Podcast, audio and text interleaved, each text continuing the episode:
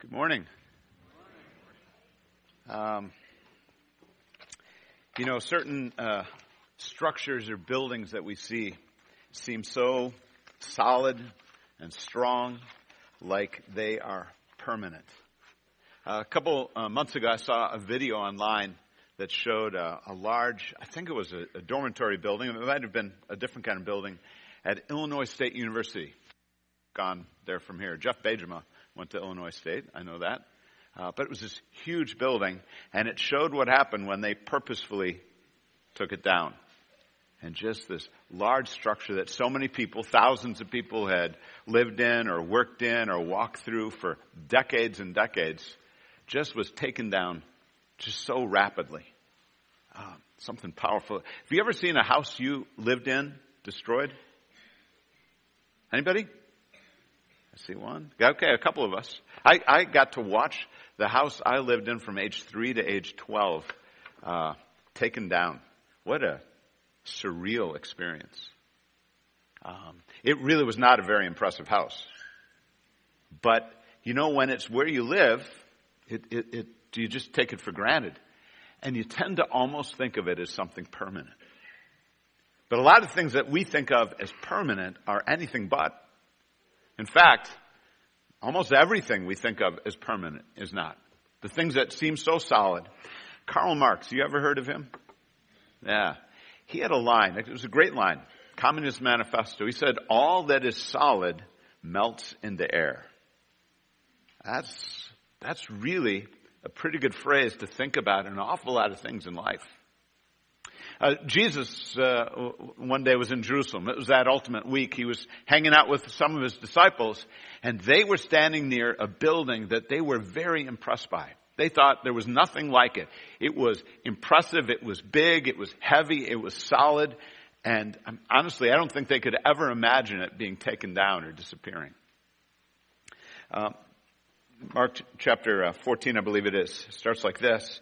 Um, as Jesus was leaving the temple, one of his disciples said to him, Look, teacher, what massive stones, what magnificent buildings. Man, they were just wowed by it. Jesus, what do you think of this? Like he hadn't seen it before. He'd seen it lots of times. They'd all been there a couple days before, but maybe they just honestly were freshly struck by the solidity and the power and the girth and the strength of that structure. Jesus, look, what massive stones, what magnificent buildings. And this is what Jesus said in reply. Do you see all these great buildings? Not one stone here will be left on another. Every one will be thrown down. Just later, what Jesus said is exactly what happened. That temple was destroyed. Jerusalem was sacked by the Romans when they came in. What was so solid melted into air. What seemed so permanent was in fact totally temporary. Psalm 103 talks about human life. Uh, for talking about God, He knows our frame. He remembers that we are dust. But about us, as for man, his days are like grass. He flourishes like a flower of the field. For the wind passes over it, and it is gone, and its place knows it no more. Even our lives, we think of them as being solid. I'm, I'm in the middle of life. I got a long way to go. I, I, I, can't imagine, some of us can't imagine the end. Some of us can't imagine thinking about something, the D word, death. Can't imagine. That's so far away. But Psalm 103 says, do you know what? Even if we live that long, this is what it's like. We're like flowers. We're here and we're gone. The wind passes over us and not very long later. Nobody even remembers us. So temporary. And there's an awful lot in life that shields that from us all the time because it seems like things just keep on going on the way they always have. And in the midst of life, we feel like that's, that's the way it is. God himself built it into the very structure of world history and, and, and, and, and the world. At the end of Genesis chapter 8, God says this to Noah after the judgment of the flood when everything melted into air. Well, was submerged into water. As long as the earth endures, seed time and harvest, cold and heat, summer and winter, day and night will never cease. But here's the thing. Uh, God said this, as long as the earth endures, even there, there was a hint that things will not go on exactly the way they are forever. Um, Matthew chapter 24. Matthew gives a little bit more than Mark does in his accounting of, uh, of a day when he, Jesus was talking to his disciples just before the crucifixion. And he was talking about a day in the future. Not a day when a particular building was taken down, not a day when a particular temple that was so powerful and impressive was no longer, no longer existed. Not a day when a particular individual was no longer around, but a more momentous day when the Son of Man, the one Jesus called the Son of Man, which we know was a, actually a self-reference, just said, the day, what's it going to be like when I come back? And listen to what, what Jesus said. But about that day or hour, no one knows, not even the angels in heaven, nor the Son, but only the Father. As it was in the days of Noah, so it will be at the coming of the Son of Man. For in the days before the flood, People were eating and drinking, marrying and giving in marriage, up to the day that Noah entered the ark. And they knew nothing about what would happen until the flood came and took them all away. And that's how it will be at the coming of the Son of Man. Two men will be in the field, one will be taken, and the other left. Two women will be grinding with a handmill, one will be taken, and the other left. This is the way it is. This is the way it's always been. We feel like people just keep on doing what they do. We go through our lives. How many of you have a slight routine? Just a slight routine in life. You get up in the morning, you stumble into the bathroom, you take the shower, you get those clothes on, you head out the door, and you go through the day. And you come back, hopefully fulfilled, but surely tired. And eventually you fall into bed at night, and it all disappears for a little while, and then you wake up the next morning and it just keeps going. Day in, day out. Eating, drinking, marrying, and giving in marriage. On and on. And nobody expects anything out of the ordinary to happen at all. And for that very reason, we frequently are not prepared for what God is bringing and what God is doing. I want to read a passage with you this morning from Luke chapter 12. Uh, so if you have a Bible, you're welcome to turn there. Luke chapter 12, beginning with verse 35. We're going to put these words up on the screen. I'm going to invite you to stand as we listen to God's word this morning. Uh,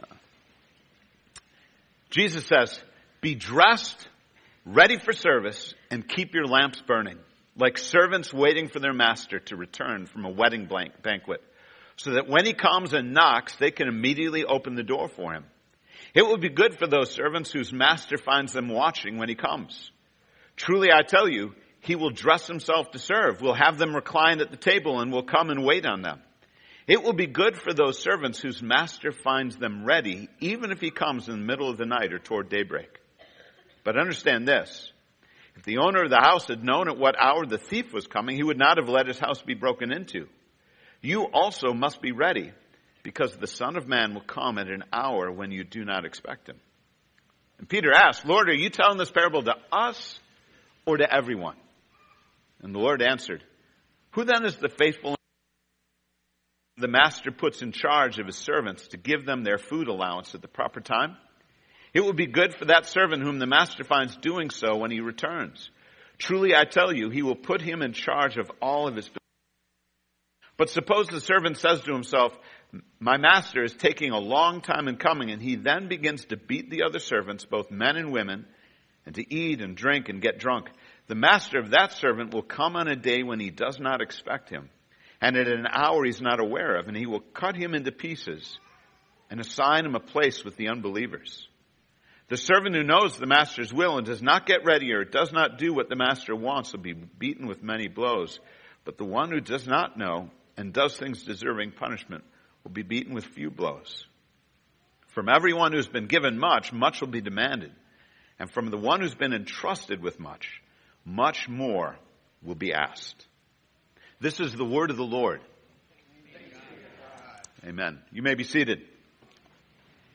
I bet you remember these words. Ready or not, here I come. I mean, of all the games I can remember as a kid playing outside of just a, a regular kind of a sport game, baseball or hockey or football. the one that sticks in my mind more than any other is hide and go seek. I can picture actually quite a few settings. I can picture homes. I can picture the trees in the yard and the bushes and all and the dark. You don't play that game ever in the light, do you? That's a that's a that's a game for the for the nighttime. And you remember how it begins. Everybody spreads out and goes and hides as the best of their ability. And there is someone with their eyes closed, counting down, counting down, and getting to, to one, and then yelling out this Ready or not, here I come. And man, did you want to be ready? Nobody for sure wants to be the first one found. That'd be the, the, the worst thing possible. You know, when Jesus was talking to his disciples, he was talking about one of the most important realities he could possibly reference. And that was when he would come again. Christians, we today sometimes lose sight of this, and the Advent season is a great time for us to focus on something and remember something. Um, sometimes we as Christians get a sense that life goes on the way it does, and what we look forward to, we don't really look forward to dying. My favorite quote is always the Woody Allen quote I'm not afraid to die, I just don't want to be there when it happens. Um, Uh, we're not, none of us are really looking forward to dying, but our future and our hope is that when we die, we go to heaven. And, and that, that's, there's a profound truth there that God promises for his people to be absent from the bodies, to be present with the Lord. But if you had asked the early Christians, what's your hope? Is your hope what happens when you die? They, they really would have scratched their heads and they really would have looked at you funny. Because that would not be what they associated with hope at all. It wasn't what they looked forward to. It wasn't what their anticipation was. It wasn't what they talked about when they got together with other Christians. And I, wanted, I want you to think for a moment why I think that was. Because their hope was much more personal than that hope. And their hope wasn't just about themselves. When we think about knowing God through Jesus, and we think about what happens when we die, we are thinking about me. And God's people understood from the Lord Jesus Christ that the hope God gives Christians is much bigger than what happens to me when I die. If you'd ask those early Christians, what is your hope? What are you looking forward to? What can you hardly wait for? It would have always been tied to this, that the Jesus Christ we met and that we saw in the flesh, or the Jesus we heard about from people who'd seen him and been with him back when, that that Jesus is going to return. And when he returns, we will see him. And when he returns, he will change things like they've never been changed before. It was unmistakable. It was their hope.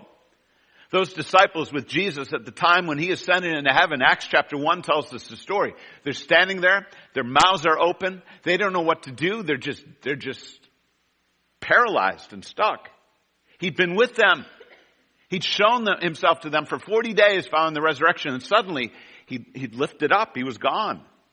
And they were standing there, and a messenger from God said to them, What are you doing standing up here, looking up? This Jesus, this same Jesus who just left you, is going to return someday for you. The Apostle Paul, 1 Thessalonians chapter 4, talks about a trumpet sound a trumpet sound that's going to come and Jesus will return and he will be visible.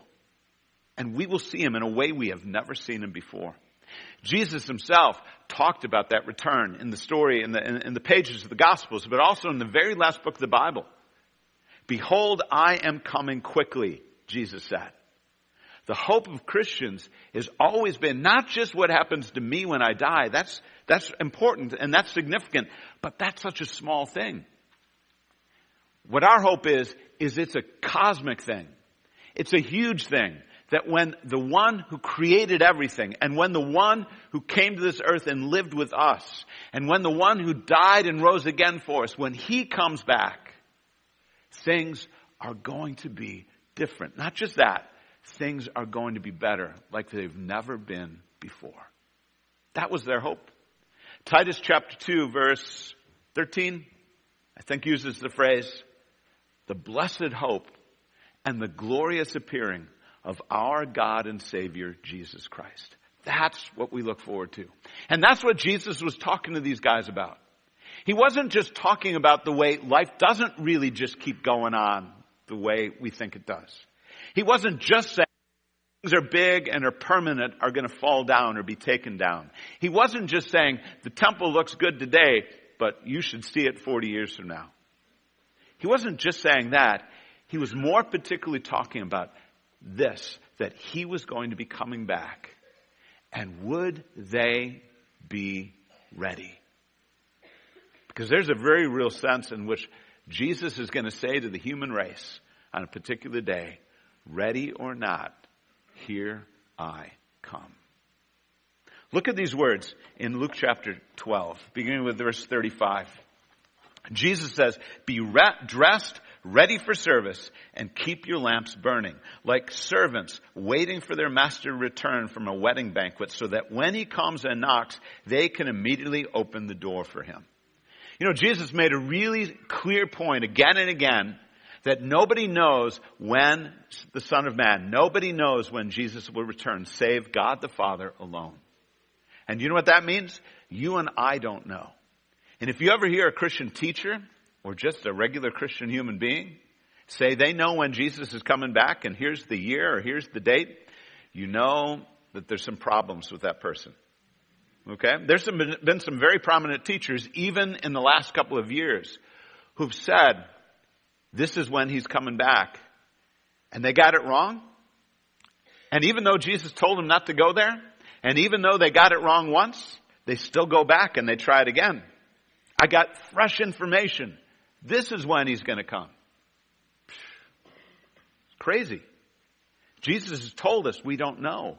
And that very uncertainty makes it a little challenging because we don't know. Um, my wife is away. She's been away for a couple of days. She's been visiting her dad, uh, checking up on him. He had a fall last month and just wanted to see how he's doing. And then she's going to be in, in the Chicago area this afternoon for a family shower. And I know that she's going to be coming home tonight. I don't have an exact time. I got a general idea, but she's got a cell phone and she's got a charger. I'm like, how I lived recently. It's great to have your cell phone, but if you don't have a charger, wow. But she's got one. She's, she's set for these things. And so I'll be in touch with her and I will have a pretty good idea when she's going to walk in that door. And do you know what? I'm really glad for that. I'm looking forward to seeing her tonight. It will be almost four days since I saw her. But you know what? I honestly want the kitchen and the family room and the bedroom to look just a little bit different than they do right now when she comes home. All right? I, this evening, I will be dressed, ready for service. My lamps will be burning, and I'm going to be ready. But you know what makes that possible? I know when she's coming. But we don't know when Jesus is coming. It's 2,000 years. In the Bible it says a thousand years with the Lord is like a day and a day is like a thousand years. Things that take a long time in our time scale don't impress God very much. He is still coming again soon, but we don't know when. And Jesus knew that was going to be a reality and knew it would be challenging for those people. They were hungry to see him, but as the years would go by, they would forget about that hope. And they would start thinking about other things. They would look at buildings and, and say, those are big and strong and they're never going to fall down, permanent. And they would become like all those people in Noah's time, day in and day out, marrying and giving in marriage, eating and drinking day after day. It's just the same old, same old. And there's an old phrase, when the cat's away, the mice will play. And sometimes, when someone significant isn't around, and we know they're going to come back eventually, but we have no particular sense that they are going to come back very soon we play, we drop things, and we forget about them. And that is exactly what Jesus warns us about. Because the issues are so huge. Here's the thing. Sometimes we think this is how you get ready. This is what we say. We get ready for when we die by saying yes to Jesus and accepting Him as our Lord and our Savior. And in a lot of ways, that's a really significant thing. That's a very, that's huge. Jesus said in John chapter 3, You can't even see the kingdom of God, let alone get into it if you're not born again or born from above. Very significant. But if you ask Jesus on this occasion, how do you get ready for when I'm going to come? He doesn't say, well, you, you pray a prayer to receive me and then it's all good. This is what he says. Be dressed, ready for service, and keep your lamps burning. It's easy in our day and age. I don't have to worry about lamps too much. I can throw a switch. You too?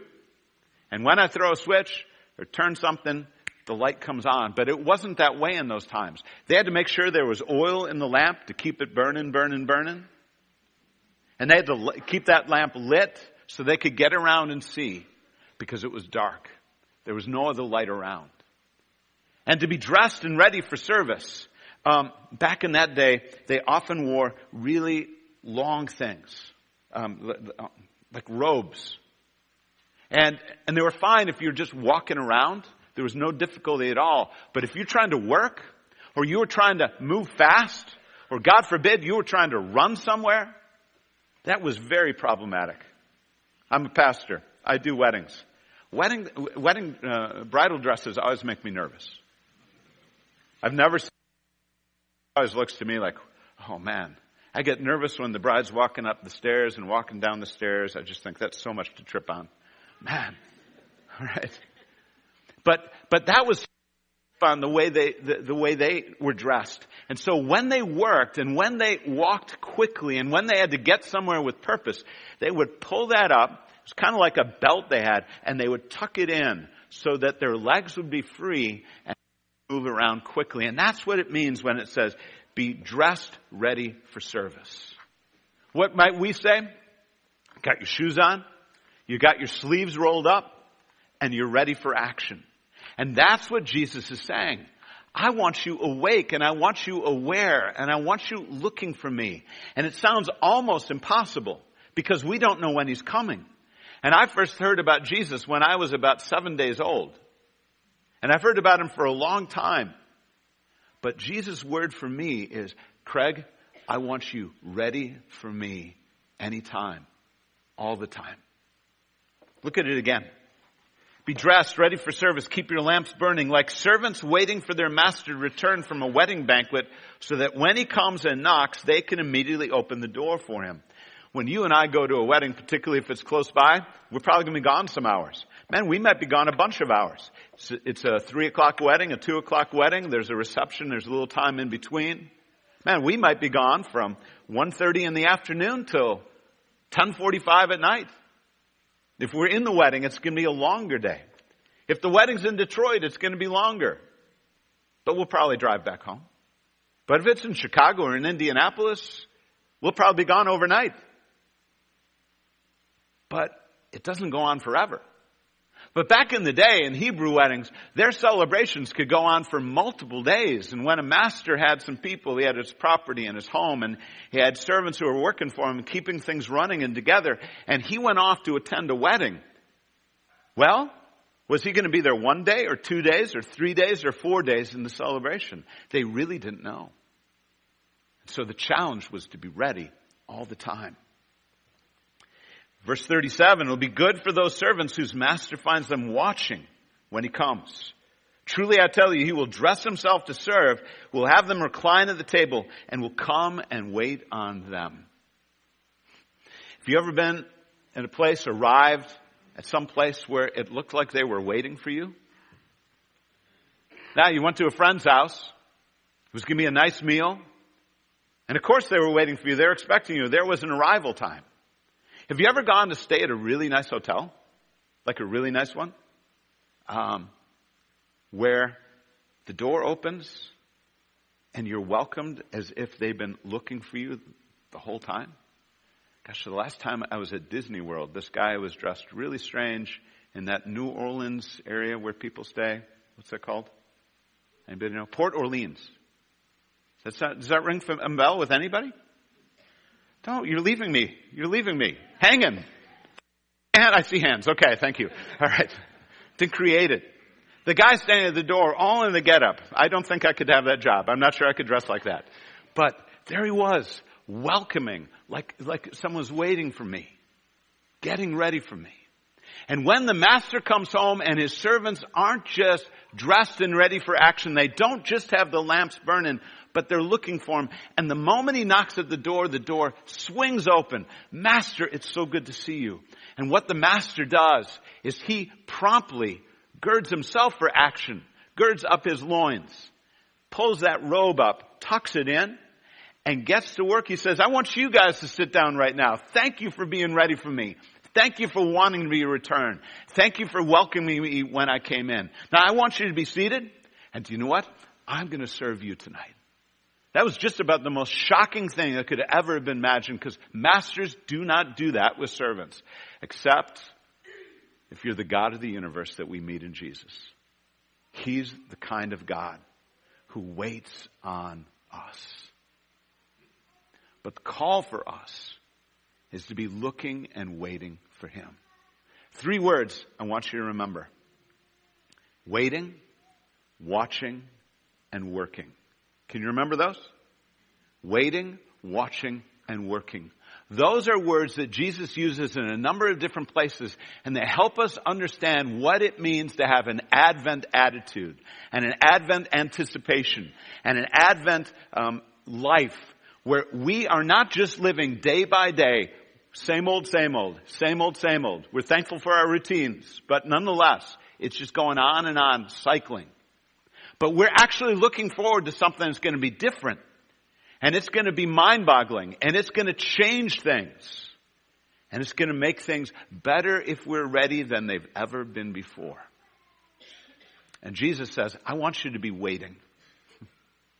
I want you to be aware of what's coming. I don't want you just to assume that things are permanent and are going to last forever and go on just the way they are right now. I don't want you just waiting though. I want you watching.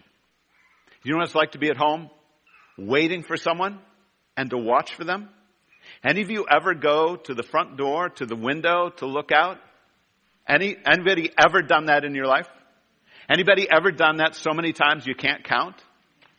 You're, when we, when we're expecting someone to come, we're looking forward to them. Now we might call them. We're waiting for a call, but we're always looking. We might even walk down the, uh, uh out to the end of the driveway and look down the street like it makes any difference. I mean, they only have 100 feet to drive. Why are we even doing that? But we are not just waiting, we're watching. It's an anticipation and a hunger and a thirst.